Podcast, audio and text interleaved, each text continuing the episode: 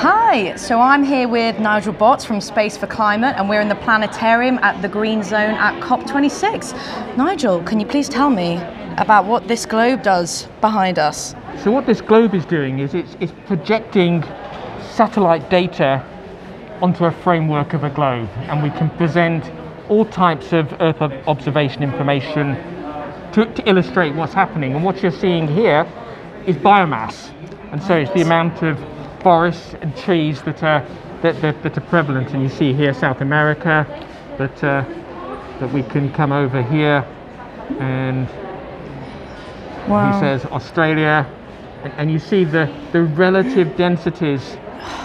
And if we move up to Africa, the relative densities of the biomass on the planet is part of that process.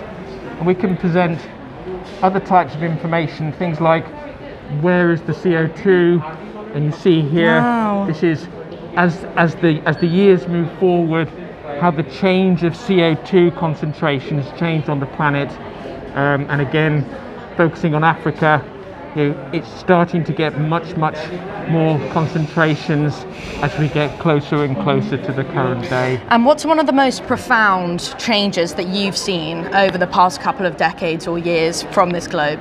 Well, the globe is a projection of information, so it's actually the, the data from satellites. But, data. but to be honest, it's ice and, The and ice. snow and the, the melting of the ice caps um, and the glaciers is really quite devastating, and, and it, it, it's really making uh, the difference to the to the planet and to the ecosystem going forward. So, a really powerful way to kind of project what is going on in the world in a creative and, and, to visualize it, it, it just brings it to life so that uh, you know the public can see the impact and the contribution. If you look at you know at just a map or, or, or space spatial information, it's very hard to get that that that visualization of what's really happening to the planet. And satellites provide us this global information. And what better way to present it than on the globe? Um, and just you can move around and see the area of interest to yourself or to, to, to people and see the impact of what look at all that red. That was CO2 and you know do the same for methane you know, as another contribution and it's just the, the power of satellite data. Can I ask you, Nigel? Please. Do you think that the governments have the power to make the changes that are required to stop that from getting worse? the governments have the power, whether they have the desire, um, and whether they have the the freedom to do so, um, is perhaps a challenge that, that we still have to And face. can you just touch upon what you mean by freedom?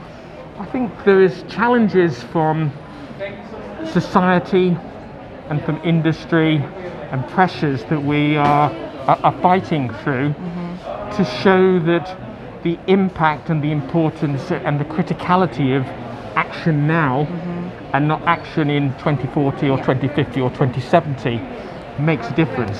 Yeah. And I think that's where coming back to space again, I think where space makes a difference is it gives us the ability to show the impact and show the value and the benefits of net zero, of net zero targets and action, because we have to have a framework from which we can see gain and improvement and not just loss and devastation, because it will take time.